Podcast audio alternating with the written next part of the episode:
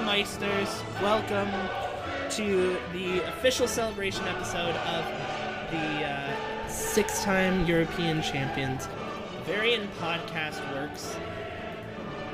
After a season that no one predicted was wrapped up with one of the worst pandemics that we all or that we all experienced. The 2019-2020 European season is finally over, and Bayern Munich are the freaking European champions, guys. Tom, Chuck, get in here, start talking right now. Ain't this absolutely damn amazing? I've been waiting for this moment for so long. I was saying before we all started that I've really only got into soccer like in between 2013 and 2014. When I first started following Bayern, I didn't even know that they had won the Champions League the year before, and now I finally got to see this moment. It's been a very long time, and we finally got here. Boys, how are you feeling today? Like, just start talking. Let's just let's just get all this good energy out.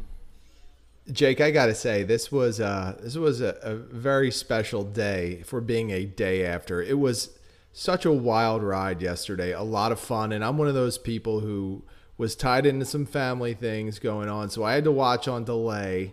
And you know, while I, I had already heard the uh, result because I didn't delete the Bayern app from my phone, uh, I was still able to enjoy the game like I didn't know the result when I watched. So for me, it was just tremendous to watch. I had a lot of fun with it yesterday, but today, the day after, you know what? It was just as good. It was just as exciting. And I got to say, Jake and Tom, the ride of this season, the entire journey was such an awesome experience. There were so many lows at the beginning there were times when I felt like this team was going nowhere. There was no direction. You start to lose some faith in some of the players.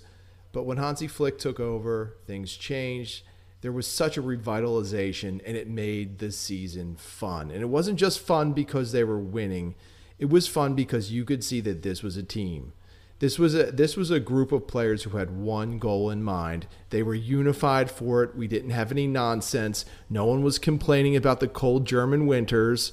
This was a fun ride. This was a team and we saw that championship game what we saw in that was the result of what a team looks like. It was every player on the pitch and every player on the bench contributing in one way or another. It was awesome. That's that's the most I can say about yeah, it. Yeah, I could easily rattle off a list of words for emotions, things I'm feeling right now, but if I if I am gonna make something really last and stick out on this podcast, and I hope that many Bayern fans uh, like ourselves remember is it feels right for, for everything that Chuck just mentioned, everything that you've mentioned.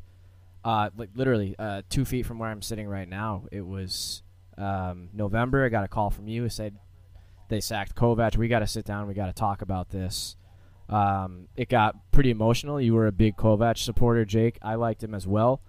Um, the X's and O's didn't line up. A change was necessary from our front office's point of view, and the change was made. And we had a match against Olympiacos and then Der Klassiker coming up, and we were all, uh, for lack of a better term, very nervous. Uh, rightfully, rightfully, and justifiably so at the time, and we had no idea what the hell was going to happen and um, how well this team was going to be playing under Hansi Flick and uh, again, uh, back in March, just two feet from where I'm sitting, we recorded our first podcast since um, all of the footballing leagues had paused. And, you know, I got to tell you, I was in a very bizarre mood. You know, I, I manage a gym for a living. People were very, very concerned. The, the mood was just terrible. You know, things were very, very scary. And we had no idea. We were even commenting on that episode. Uh, we didn't know if we were going to see Bayern play again. Uh, we didn't know if, if that was it or you know, what was going to happen. And to come full circle, uh, literally the season took over a year uh, to get where we're at.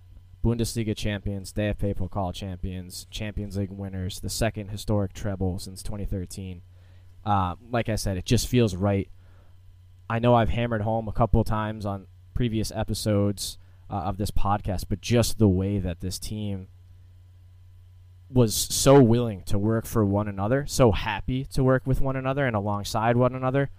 whether it's someone like Thiago who wasn't playing as much before coronavirus, whether it's someone like Goretzka or Alaba, guys who were asked to do multiple different roles, Joshua Kimmich, nobody complained. Everyone put their head down, uh, went arm in arm, and they were all ready to run through a brick wall for one another. And I think, especially uh, in Portugal, this this really showed. You know, I saw guys leave absolutely nothing out on the pitch uh, against Chelsea, Lyon, and against uh, PSG last night, and it's just amazing to see, and, and it's very, very amazing to be a part of something like BPW, um, to be so connected with uh, Bayern Munich fans around the world. And like I was talking to you guys just before this, the energy I could feel, I just I felt connected more so to anything than I ever have before, uh, larger than life itself. And we were we all lived through it yesterday, and you know now we're sitting here. It feels absolutely great, and we can tell our kids, grandkids about this and, and just the team spirit, how hard they fought, and just teach them Mia San Mia and what it means and point directly to this team in 2013. And that's history. You know, this, this is history in the making. Tom, I, I, be honest here. How nervous were you yesterday when you were live tweeting the game there? I mean, yeah, I, I pretty pretty nervous. Um, you know, I always look at it as this is uh, an opportunity that was that was given to me. Um, I am a firm believer in fate. Um, so I feel like, as a supporter um, for a sport and a team that's given me so much, they owe me nothing, uh, and I owe the fans and and the club everything. So I was nervous, but um, for all the right reasons, and it was good nerves. I didn't eat much before the game; it just kind of like ruined my appetite. Uh, was very antsy, pensive. I know uh, one of our followers. Um, I see her stuff on Twitter all the time. They were asking about big game rituals. Like I had to get a workout, and before big games, it gets rid of the antsiness, and I just had to get the blood flowing, and you know, not sit still for uh, an extended period of time, and then yeah, went through what was a, a, roller coaster of a ride, and we won in the end, and the nerves just immediately turned to elation and jubilation, and it was amazing to experience it with every everyone on the Twitter community um, at once. You know, we were all feeling the was same that thing. was that pregame ritual tweet from uh, at Cersei? yeah, Tom? Yes. Yep. Yeah, because I I tweeted something similar, like to the effect of like earlier that shout out to her by the way, but like earlier in the morning, like I I one of my gigs that I was able to find throughout all of COVID was that at my church I get to record uh like services and then put them up on YouTube and stuff along those lines. It's it's great money. They're amazing people. Um, but I was sitting there and I was getting ready to go in. I had my Bayern kit on. I wore a Bayern kit to church, and I was like getting dressed, and I almost grabbed a pair of Pumas. And uh, that may have been the thing that prevented Bayern from losing. That I was like, "Oh, can't do that," and I immediately grabbed a pair of Adidas instead. But like that was that was the most hectic thing. I don't know about anybody else.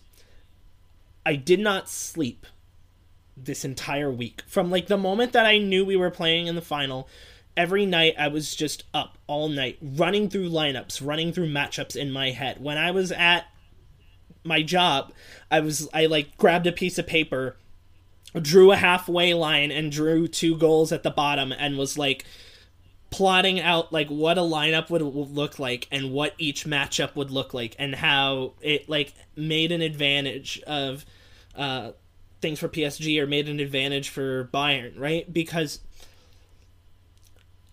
I was I was just I was constantly nervous throughout this entire thing. I say the one the one game I really wasn't that nervous was Lyon, and I wasn't really that nervous against Chelsea either. But Barcelona, I was so nervous because like we need to. I think we need to remind ourselves, right? I think I think we can. We, we need to be humbled by this season because this is really the most humbling season that a Bayern fan could have gone through. It started out in the Bundesliga with a 2 2 draw against Hertha Berlin. It never really seemed like this was a team that had it all put together. And somehow, in the most insane chaos, they were able to find the light because I really, I really feel the need to just shout this out to the heavens because I appreciate CBS Sports for their coverage, right? Throughout most of their coverage, they talked about like how dominant of a team Bayern was, and I think everyone that follows us knows how undominant they were, how prone to uh, mistakes they were. Right? Like, like let's remember this. We we were about to let Thomas Muller go. We all thought that Thomas Muller was leaving in November. Right? We thought Jerome Boateng was out the door, right? Like we we really could not have I, I think it would take the most ardent believer of the club to look at a 5-1 loss to Eintracht Frankfurt and say, "Yeah, no, we can easily turn this around and come back and win the Champions League." with Hansi Flick, a man who hadn't managed a team since the 2005 Hoffenheim side that was in the Dritte Liga. It, I, I need to really accent this, right? It is a miracle. It is an utter miracle that these things happened for Bayern Munich. We need to count our blessings every day that the board look at Hansi Flick and said, yeah, this is the man that we were going to go with. Because let's keep in mind, right? When was the last time that Bayern went through this, right? We went through this back in September. And the caretaker manager then was Willy Sagnol. A man that, in his pre match for this game, decided to pick Juan Bernat to start at left back over Alphonso Davies. Just wanted to keep a reminder of that and to put that out there, right? These things are not supposed to happen. Miracles like this aren't supposed to happen in real life. And this year was the year where nothing was real life. Like that is that is my that is my real like my my logic kicking in, right? There is no way that we could have predicted anything to happen. And maybe the most unpredictable of all was that a caretaker manager, who then later became the full time manager, with little experience being directly in charge of a team. He has amazing pedigree. He jumped around to a bunch of amazing teams as assistant coaches, picked things up along the way. But if you really sat there and said to yourself right before the Olympiacos game, yeah, Hansi Flick is going to be our manager of the future. I would have called you insane. I think any Bayern fan around you that heard that statement would call you insane. I think they would point at you and laugh at you to the point where you went off into the corner and cried. Because a statement like that, with a manager like that, it's not, it's not, miracles are not supposed to happen. And yet it happened. It's amazing what Hansi Flick was able to do with this team and it really it really needs to be accentuated, right? Because this Bayern team did not become dominant until Hansi Flick came in charge. Bayern drew I think two games in the aftermath of that loss and every other one was a win. They're the first team to ever go undefeated throughout the entirety of the UEFA Champions League. And the most engagement I've ever got on a bunch of on a series of tweets was when I would tweet out Bayern's aggregate. Bayern's aggregate throughout the entirety of the UEFA Champions League, throughout all their group stage games, throughout all their knockout stage games. 43 to 8. They did not allow double digit goals the entire competition. It is insane that this team was able to turn it around. Hansi Flick deserves Manager of the Year.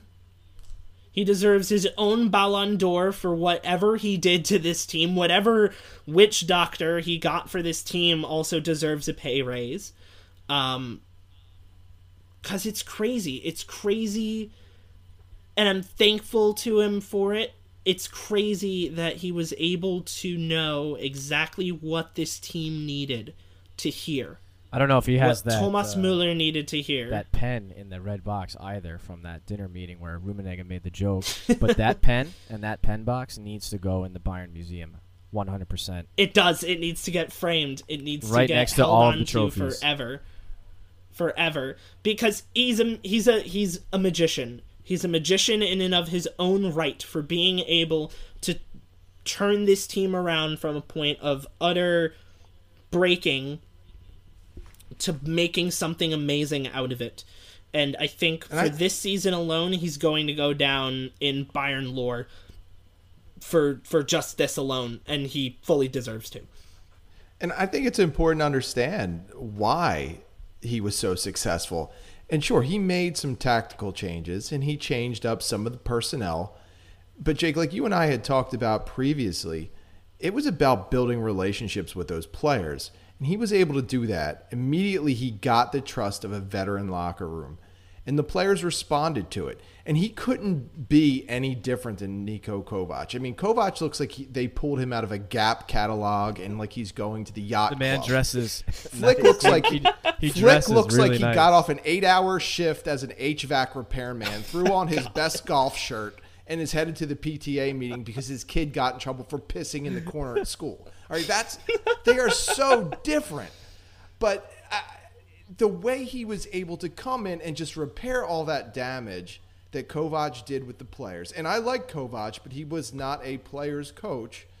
Flick went in, repaired all of that, and turned the entire season around, and that's why Bayern is at you know what. That's why they were able to achieve what they did. You could almost tell It's- that it's Kovac wasn't a understand it. player's coach from the moment that he brought forth his Ten Commandments at the very beginning of his tenure, and he like set out a bunch of rules. Like I remember reading those, and I was like, "You dummy! Like, like don't say stuff like that to like a team that is mostly made up."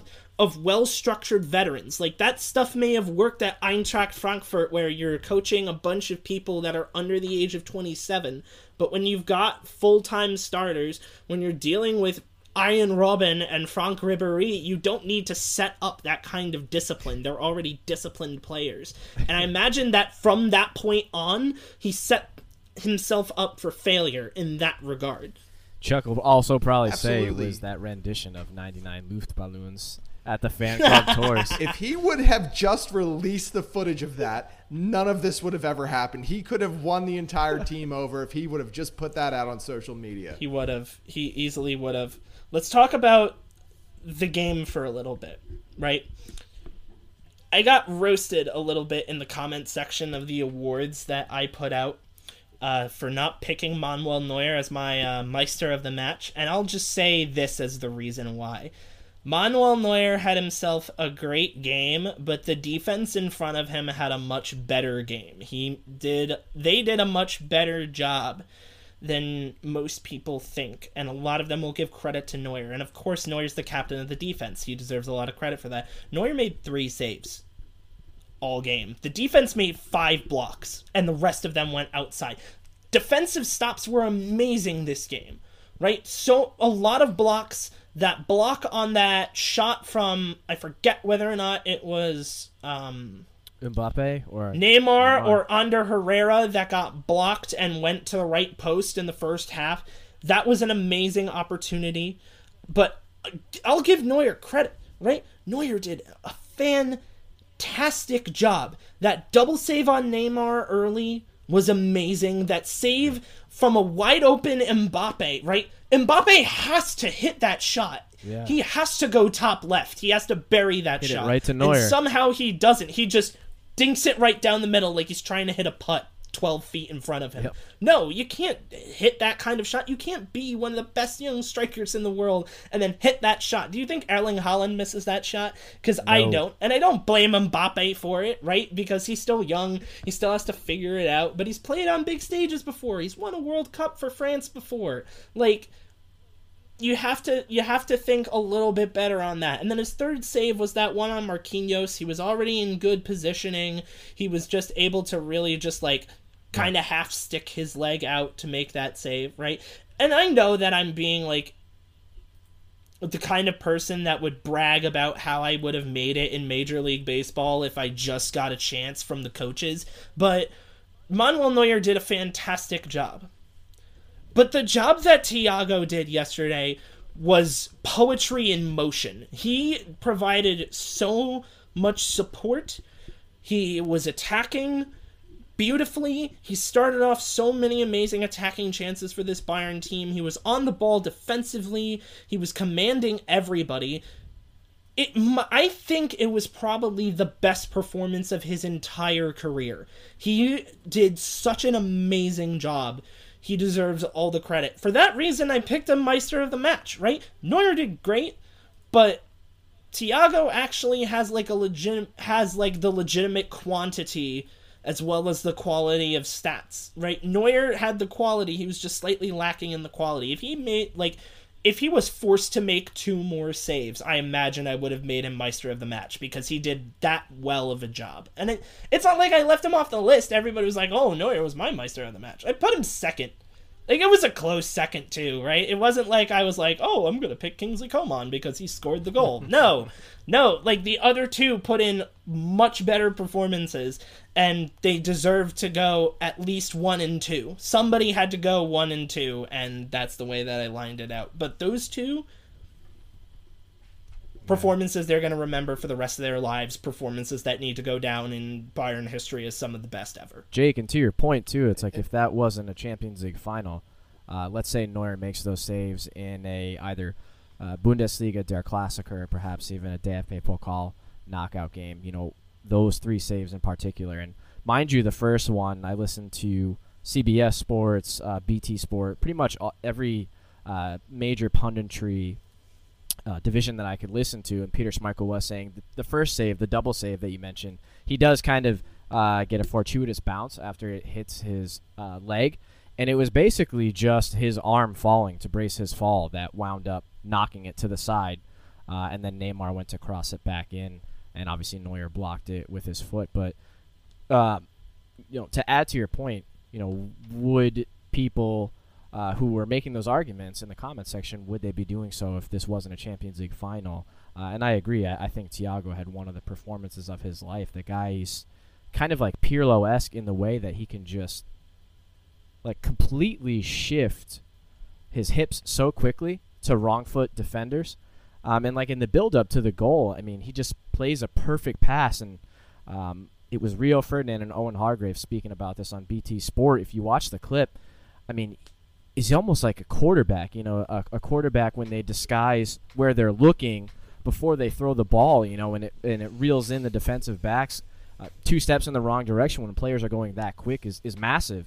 And if you look at that pass that leads to the, the goal scoring sequence, I mean, he virtually takes five, six PSG players out of out of the question with that one simple pass and immediately on the back foot. And you know, our attacking players were just so quick to get on the edge of the area. Uh, and Kimmich was able to play a, a beautiful dink over to uh, Coman, who cleverly was making that run to the far post. And I have to agree with you, Jake. I think Thiago, that was at least his best game in a really long while, if not one of his best in a Bayern shirt. And I mean, honestly, you know, Jake, there, there weren't really any wrong answers yesterday. I thought Thiago was great, Neuer yeah. was great. You could you could go through every single player that got on the pitch yesterday and and point out dozens of contributions that they made. Just the way that that Robert Lewandowski and Thomas Muller tracked back and pressed and created havoc for PSG the entire game.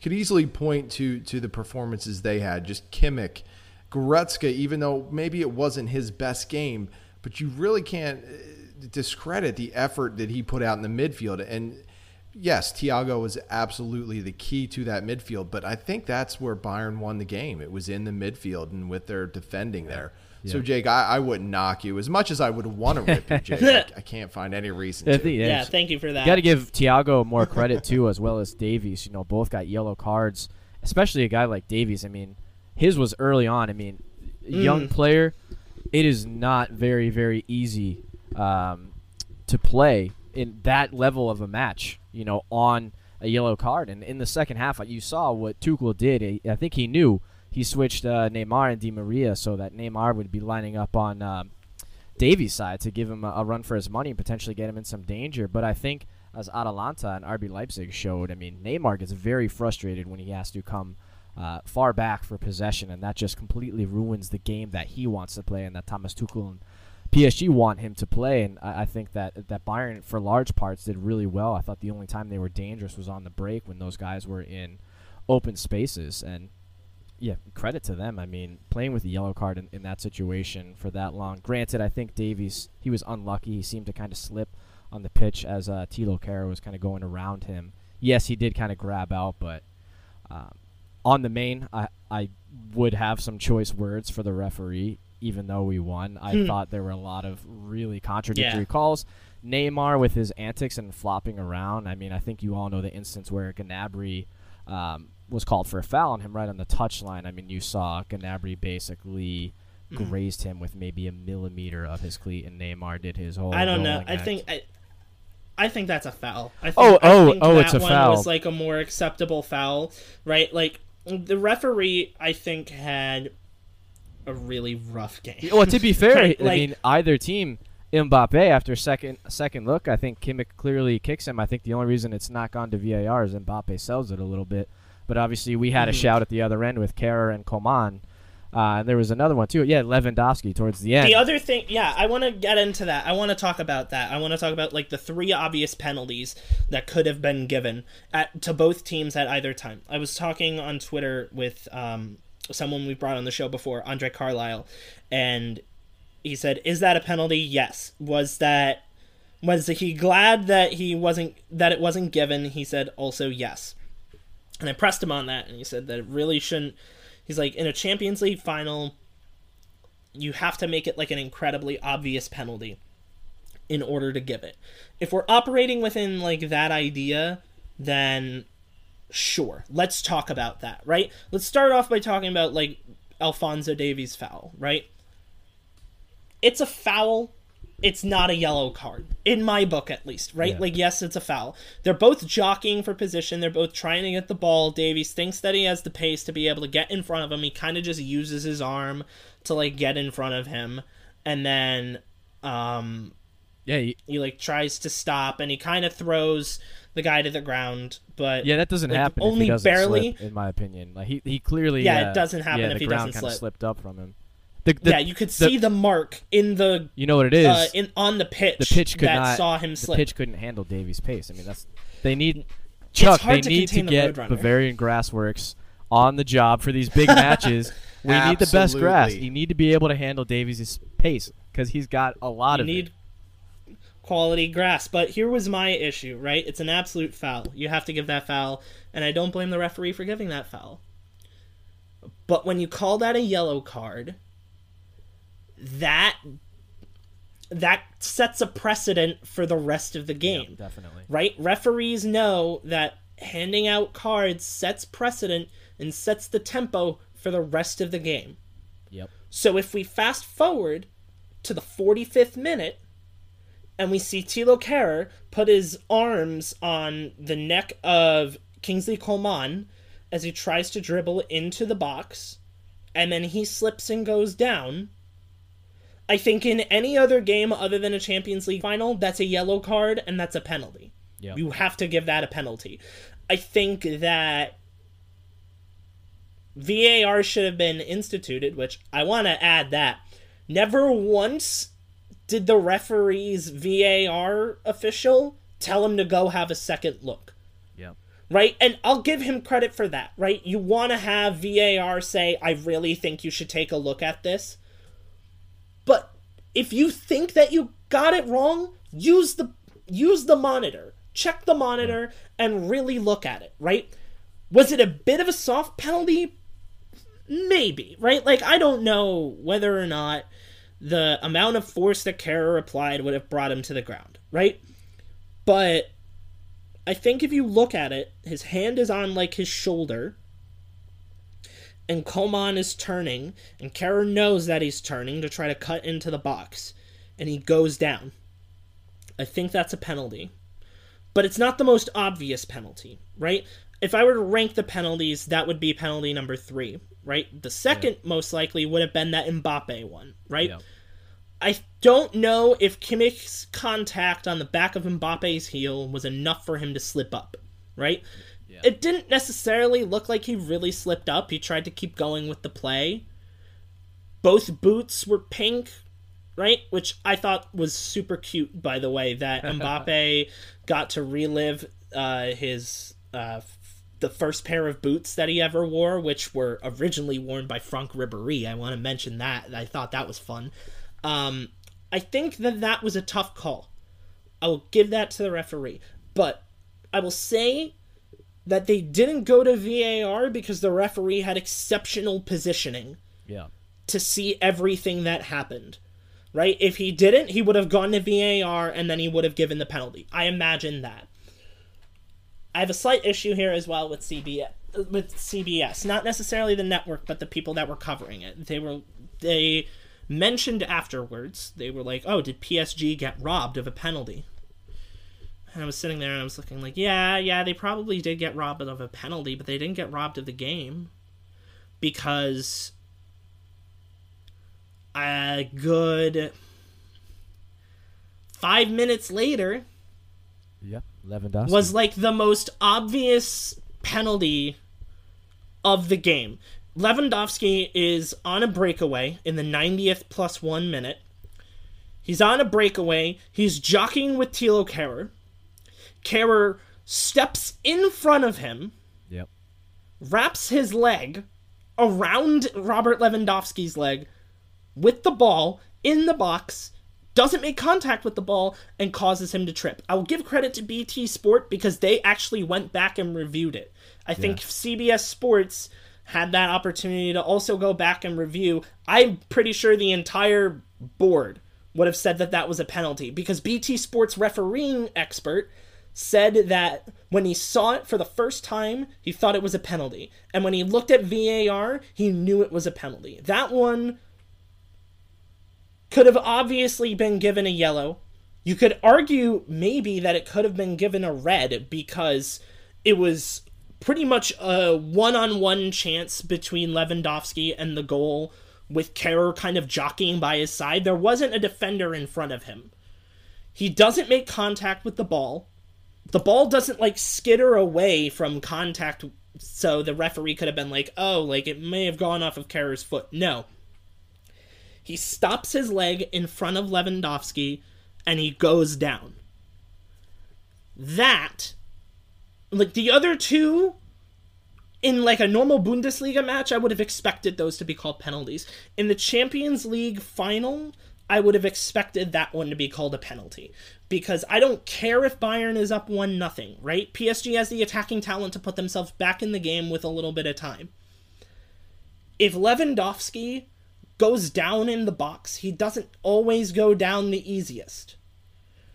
Right? He's a big, strong man. He's able to take care of himself.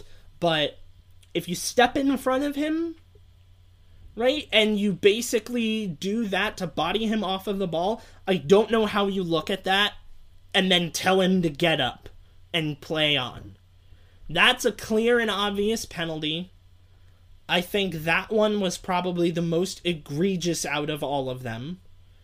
And that was the one that really got me the most mad. I could have been fine. I was fine without that Coman one being mentioned, but that Lewandowski one has to be called a penalty. It absolutely needs to be called a penalty. And if you don't, then I don't know. That that that's just that's a bad miss. That's a bad miss on the referee's part in my opinion. Yeah, I don't disagree with you guys about the the lack of penalties that were called or the quality of the officiating. Uh, I just thought that they they weren't great, but in the end, it didn't really favor one side or the other. And I guess I, I, it's a little bit of revisionist, revisionist history right now because I think if it would have cost Bayern the title, maybe I'd be a little angrier about it. But I felt like, for the most part, there were some questionable decisions, but I didn't think it was enough to uh, like basically impact the game because I felt like there were faulty calls both ways. So in the end, I think the result is the correct result. And while I didn't think the officiating was great, I, I'm happy it didn't ultimately, at least in my mind, impact the outcome. I agree with that. I think the refereeing was bad for both sides, and I still think that in the end, he probably should have given all three of those penalties, right? The yellow cards were relatively even to both sides, the foul calls were relatively even to both sides, but you can't Yeah. I don't know. You can't you can't look at that and not at, at any of them and not like consider going over to VAR and taking a second look. Yeah, that that makes complete sense. It, it was kind of puzzling why there wasn't even uh, even a thought to go Yeah. to really, you know, take another look at that, but like I said in the end, you know, the result turned Yeah. out in the in the best way possible. Yeah. So, you know, well there it could have been a lot worse, put it that way. If for instance they would have awarded Mbappe the PK and you know Bayern would not have gotten the other two, then right now we'd all be losing our Yeah. mind. Tom would be ripping his shirt off like he's the Hulk. Jake, you and I would just be outraged and probably I'd be cursing. You would probably be muting me. Yeah. So I'd be I- I mean, I screaming think loudly we into got- the microphone. right, muffle me Yeah. out. But I think we're good though. I think we got what we wanted. The result was was the way it was, and you know it worked out for Mm-hmm. Bayern. So, Chuck, you pretty much hit you the. know, no, not even bad officials could yeah, take this title. like That's I it. think they Yeah, were they it. were That's really point right bad to both sides. Both sides really got robbed of penalty decisions, right? And I think if you look at that PSG one and you give that a penalty, I would agree with you. I think PSG should have gotten a penalty there, and I think it was bad on the referee to not go and check VAR. But if you give that a penalty, then you should give Lewandowski a penalty. And if we're talking about a slight tap to the back of a boot causing a penalty, then somebody going down because of contact on their neck also should be a penalty. So I just I think I think it was a I think there were a lot of missed chances from the refereeing crew on the evening that negatively affected both sides. Uh, the yellow cards at first they were like kind of kept close to his chest, right? The first half there were a bunch of like fouls, but he like kept it close. He wanted to keep like control of the game, but it got really chippy at the end. He kept like brandishing that yellow card over and over again, and everybody was just kind of getting angry at each other. It was weird. It was like right after that Coman goal, everyone was just like, "I'm gonna go for ankles, and I'm gonna start doing it now." um, but I don't know. I think that I think that if we were a PSG blog, we would obviously have a very different reaction to all of this. Um, Yeah, it's But the it's the idea of don't know. objectivity, man. It is very difficult. You know, I give, like you mentioned, BT Sport. I know people give me stick for being uh, so quasi British, but they just happen to be one of my favorite uh, punditry outlets. because you are quasi British. They're yeah, pretty much, pretty much. I mean, I've had a good year. I've had Premier League, Bundesliga, DFB Pokal, and Champions League to celebrate. I mean, I'll take any abuse because it's been a fantastic footballing year for me. You deserve all the abuse. yeah, but how did your beer league team do? Tom? hey, we were about to go Yeah, go to all right. playoffs. That's, that's that's what we really. I'm, I'm going to blame coronavirus. We were about to go to playoffs, and those playoffs have, have yet to happen. But I will surely report back when that does in fact happen. But Jake, I was just going to say, so like all those guys, and pretty much uh, a large majority of CBS Sports, so not all of them, were former players and players who played in Champions League finals, and were were there.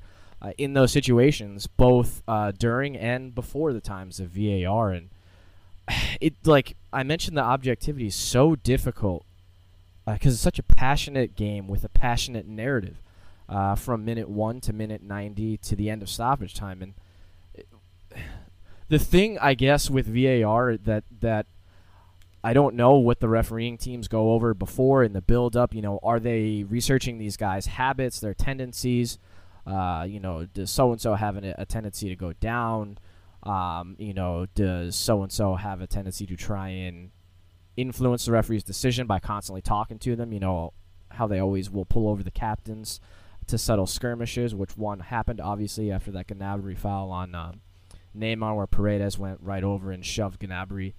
Um, but Jake, you were mentioning yellow cards too, and the consistency and the Davies yellow card setting a precedent. To my recollection, he had not had more than one or two fouls before that, and that foul only happens because he slipped and the pitch couldn't handle Davies' pace. But you know, again, I can count on on two fingers the amount of times I saw incidents worth a second look from PSG. You know, Marquinhos in the first half wrangling Lewandowski's neck going up for a header. uh, Kurzawa, after he had come on in the second half, was actually on a yellow. Uh, there was an instance where he smacked Lewandowski like right uh, across the sternum, like just just below his uh, his throat, from what I could see. And for whatever reason, that was just completely overlooked. Uh, there was an effort in the first half where the Goretzka kind of came through and um, he, it was a, a, pretty venomous volley he was trying to hit, and he went right into Marquinhos, and then Silva, or I believe it was Thiago Silva, looked to kick out at him when he was on the ground, and of course nobody saw that. And with the whole VAR thing, it's it's like you try to make it as non-arbitrary as you can and as black and white as you can, but that gray area in football is so difficult because at what defines a clear and obvious error? Because if you're going off of that basis from a re- from an objective refereeing standpoint, then he made clear and obvious errors all night. You see what I'm saying? Because it's not just yeah. for penalties. Obviously, we know that um, this is also used for yellow and red card decisions uh, both ways. So reverting to a, uh, or excuse me, undoing a yellow, a red card decision, changing it to a yellow, or uh, upgrading it, if you will, to a, uh, hmm. a red card and for the for the penalties, you know, I bring up the idea of objectivity and what they look at. You know, I wonder how much the the players' reputations precede themselves. You know, guys like Mbappe, Neymar, or Lewandowski, Coman. On the Coman one, I would just ask that, or excuse me, I would just add that with all the replays, again, similar to the Davies yellow card, it did look that, uh, like on when he was turning his right foot, uh, the pitch came up just a little bit I think uh, if that didn't happen, even though Kehrer had his arm on uh, Coman's neck and shoulder, I think Coman would have stayed up. I think it was that little bit of the pitch kind of coming up on him that, that helped him fall down. Um, I still think it deserved a second look, as did Mbappe's and Lewandowski's. But again, you know, who the hell are we to say what clear and obvious is? Because you hear that, like, how many times did you hear that from uh, Micah Richards, Jamie Carragher, uh, Owen Hargreaves, Rio Ferdinand, Jake from you listening to BT Sport as well. How many times did you hear that phrase? Do you have do, do, we have any more clarity on it after a match like last night? No, I don't. Even, close. even, if I'm taking a step back, yes, obviously I'm elated and we're Bayern fans, but taking a couple steps back and listening to multiple experts talk about this, you know, guys who had to deal with uh, getting laid into in an era when football was a lot more aggressive and there was no VAR to help them. You know, it's just I would hope that uh, the fo- the governing footballing bodies would uh, make it more obvious what clear and obvious errors are. You know, quote unquote error marks, mm-hmm. uh, because right. based off last last night's barometer, he was making clear and obvious errors uh, by yeah. by the rule of law uh, football all night. But as Chuck said, better team won on the balance. We didn't need the ref or VAR to help us, and we are treble winners let's talk about two more things before we end this episode. Let's start off by talking about the future of this specific competition. This was, was a lot of fun. This competition was a lot of fun. And I think part of that lies in the urgency of all of it. For those that don't live in the United States, or don't watch it, Chuck, I know you said this on Twitter, or you said it in Slack or somewhere. This really had the feeling of the NCAA tournament, where it was all brackets. You never knew what was going to happen. You could argue that not every best team came out with a win. You could argue that for the Europa League as well, right? Like, I imagine that Sevilla team in a second leg scenario in the semifinals doesn't necessarily get past Manchester United, and you have a Man United versus Inter Milan final. But Sevilla was a team that was able to get it done, and they went on and they won their own cup competition yet again. Um, this was a lot of fun, and I loved this, and it did a couple of things. It eliminated the need for away goals. It eliminated excuse me, really weird rules like having one yellow card in one leg and then having another yellow card in another leg would suspend you for the first game of whatever next round you make it to, and more importantly, every team goes out there and plays like it's their last game. You don't field a roster of players that are just eh. You go out there and you field your best roster, and there's no playing for ties. There's no playing for away goals.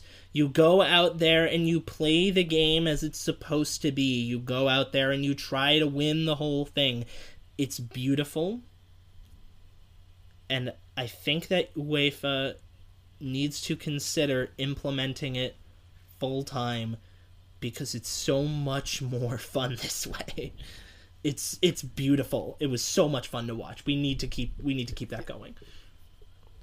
I really I agree with you 100%. And I think in the end, even though we thought it was fun and we loved the knockout uh, the knockout nature of this, I, I think in the end it comes down to finances, right? UEFA makes a ton of money off of the game. So not having a second leg probably well not probably, it definitely hurts their pocketbook. So uh, my suggestion would be and, and it and maybe it dilutes the competition, but maybe let more teams in. If you need to make more revenue, let more teams mm-hmm. in.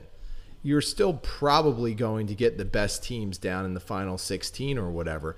But if that's the the sacrifice we have to make, I mean, I, don't know. I, am loving the prospect of maybe Bayer Leverkusen knocking off uh, Chelsea, you know, in, in a round of 32 yeah. game or something. Like, I, I mean, like that would be fun for me. So if it takes letting more teams in and doing more of a tournament style format with brackets and everything, I think it would be awesome. Now, there are probably some, you know, people that would disagree with it. Maybe there are, are a group that they really like the second leg nature of things, but – this was great for me. I, I loved it, and it to be honest, it's what we all needed during this pandemic. We needed something like this. We needed that excitement. I loved every second. Yeah, they call March Madness the dance. Then this was like a freaking Blitzkrieg Rammstein like mosh pit because it was hmm. absolutely awesome, absolute bedlam.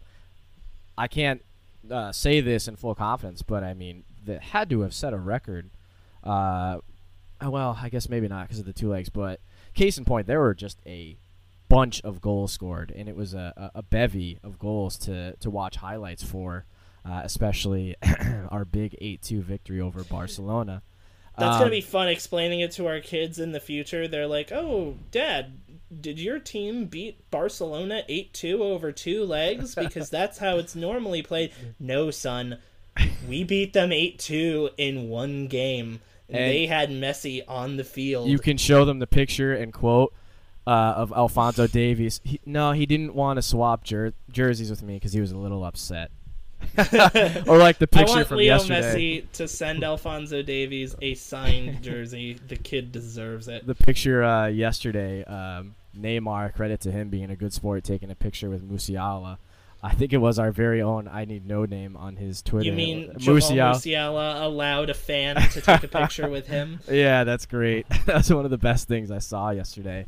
But Chuck, to go back to your point about finances in UEFA, I'm I'm looking at that from two different perspectives. So one, uh, I'm channeling our own Marcus Iredal, football romantic, uh, and something I kind of abide by as well is just the fans. Um, if and when uh, coronavirus is under control and, and fans are allowed at whatever capacity or full capacity. To me, I mean, to me, the fans and the atmosphere that European nights generate are are like absolutely nothing else uh, in the world. Uh, people who aren't fans of uh, European soccer, they just don't, in my opinion, quite understand it. Yes, there's energetic atmospheres at different sports, you know, in different countries, but to me, I've been to professional sporting events for every single sport uh, in the U.S. and while it does get very raucous and it's a it's a blast, um, it, it's not quite the same um, as European nights or um, even friendlies when like Bayern and, and a lot of these teams come to the U.S. I mean, the fact that you can generate a better atmosphere at a preseason friendly at a U.S. venue uh, versus an actual you know league match for whatever sport it is in the U.S. says something. So I'm looking at it from that perspective and with the whole finances thing, I mean, maybe they could um, work it out to if they were always neutral venues. I mean, they'd have to have some sort of way of working that out with, um, I guess, neutral sites that are halfway between two two different teams uh, and the regions that they're from.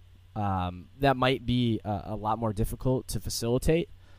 Um, but for me, they're just like that's what I'm thinking of first is the fans because I think we all know that, especially uh, when there's away matches, UEFA, for lack of a better term, financially like to take advantage of the traveling fans. Um, I think that's happened many, many times to Bayern fans, and our ultras have made it clear uh, that they don't tolerate or stand for that. Um, we won't repeat some of the things that they've written on the banners, but you know our ultras know how to get a message across and get people to pay attention to it. So there's that aspect, and but there I'm also lo- looking at it from an aspect of with these one-off matches. Um, Jake, when you were speaking with Jimmy Conrad on the podcast episode ahead of the Champions League final, you know he was talking about the World Cup that's coming up uh, in North America in a couple years and how to get all the uh, the steam engine running, so to speak, forward and getting all the momentum when uh, you know the eyes of the world are going to be on this region for the world's biggest stage. And I'm thinking these games are a lot more interesting in the one-offs for all of the mm-hmm. reasons that both of you guys just mentioned. Would this not be more appealing to the average sports viewer, uh, not only in the U.S. but in the world, who who might not be a, a soccer uh, or a European yeah. football fan. I mean, I'm sure you guys have friends that say, "Oh, wait, why are they stopping the game? Uh, because it's a draw. There's not even a winner." And I don't mean to stupefy the voice, but you get that that comment from people who aren't fans of the sport all the time. You know, I, and yeah. I know that both of you guys know what I mean. So maybe doing away with the two legs uh, could could help in that sense for the for the neutral viewer. You know, extra time, penalties if need be. Um, like you said, teams having to play expressive. You can't Jose Mourinho and just park the bus uh, at the away leg and try and poach an away goal. I mean, that could be very, very beneficial for the sport. It's a shame that they said they're not going to do that, at least for the time being. But maybe they should uh, wise up and be like the FA Cup and get rid of those gosh darn stupid replays and those two-legged affairs.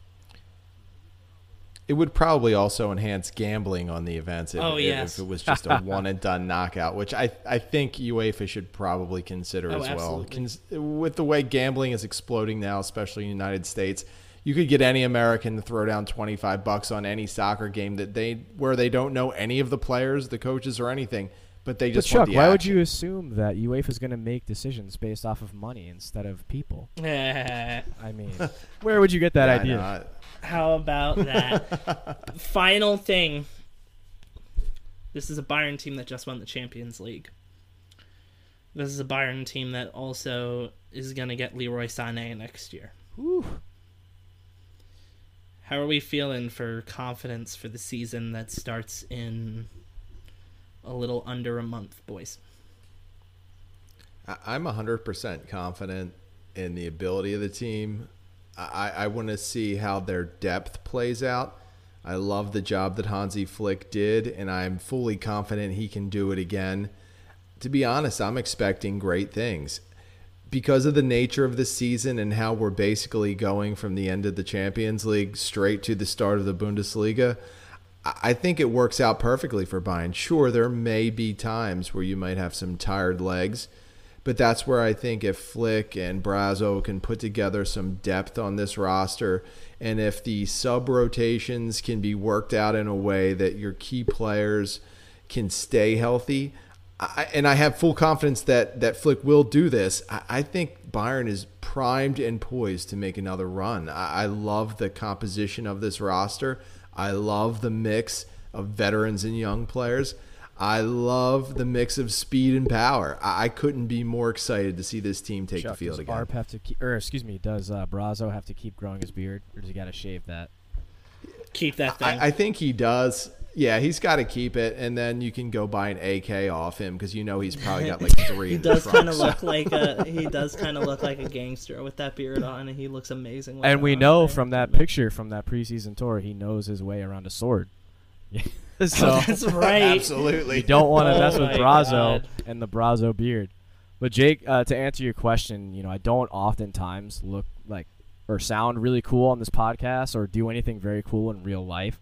So I'm going to try and just go ahead and have a really cool moment here and just say that this is the beginning. That's it. This is the beginning of an era, the Flick era, and I have full confidence. As long as that man is in charge, this team will run through a brick wall for that man. And you know, this is just the beginning. That's it. It is the beginning because officially after this podcast ends, we will be going into our third season of Bavarian Podcast Works, and that is crazy to me. It's crazy to think. Uh, the pod has grown immensely over the last uh, over the last couple of months. I believe it's about a year, a little over a year, or maybe it's almost halfway to a year and a half. Um, I want to thank a lot of people because we're wrapping up this second season for a podcast that currently sits at about 130,000 downloads. That's an amazing number. I'm going to have to produce another special a lot sooner than I thought, which is good in every way, shape, and form. So there's a lot of people that I want to thank because this has been a wild year for the podcast. Even outside of COVID 19, we went from starting the season with a six man project running individual previews of each Bundesliga team for this season. We uh, we had summer episodes about the Women's World Cup from 2019. We started off the season really well. This is a season that saw Chuck leave and then come back. This is a season where we developed a partnership with uh, the club in New York. This is a season where we not only hit 50,000 downloads, but 100,000 downloads. And as such, there's a lot of people I have to thank. I have to thank the two of you, of course, first of all. Thank you two for being decent enough co-hosts. um, Of course. uh, go ahead. I know you want to say something, so say it, Chuck. I was gonna say decent. That's probably a little bit too much praise for uh, for at least maybe, me. Maybe Okay. you did leave after all, so that might be a little bit too much praise. But thank you for coming back. I want to thank John Dillon for giving us this opportunity to make this podcast. I want to thank uh, the team at SBN for allowing us to get it started in April of 2019. I want to thank uh, the partners in New York uh, from the club whether it was at first the first two people that I met, Christian Niari and Scott Sandalo, to now it's Edgar Acero and Richie O'Reilly. Thank you all for your uh, for your help and support. Thank you to the people that download this every single day. Thank you to my professors at Syracuse for teaching me how to do all the audio editing because if we didn't know how to do that, then good lord, this thing would sound terrible thank you to uh, loyal uh, and supportive uh, families of each of us, knowing that we all have uh, different schedules and we all have to take time out of our day. And most importantly, thank you to Manu and Nicholas and Benjamin and Jerome and Lucas and David and Joshua and Lars Lukas Mai and Thiago and Javi and Philippe and Mikhail and Leon and Alphonso and Corentin and Robert and Ivan and Serge and Kingsley and Thomas and Nico a little bit and Hansi for making this a season to remember. This is unbelievable. As Thomas said, it's only the beginning, and we're going to go to amazing places from here. And we hope you guys want to come along for the ride. But for now, there's not much that Bayern has for the next couple of weeks, so we're going to officially end our season here. We're going to take a little bit of time off, and we're going to celebrate. And you should too. Because we freaking won the Champions League final in the most unbelievable year possible. So, with all that being said, thank you very much for listening. Be sure to like, rate, share, subscribe, and download us on all the platforms. You know the spiel. Follow us on Twitter. And until next time, when we start off the 2020 2021 Bundesliga and DFB Pokal and Bayern Munich season, where we try to defend a freaking treble. We will see you later. Stay healthy, stay safe, stay happy, and stay celebrating. Auf Wiedersehen.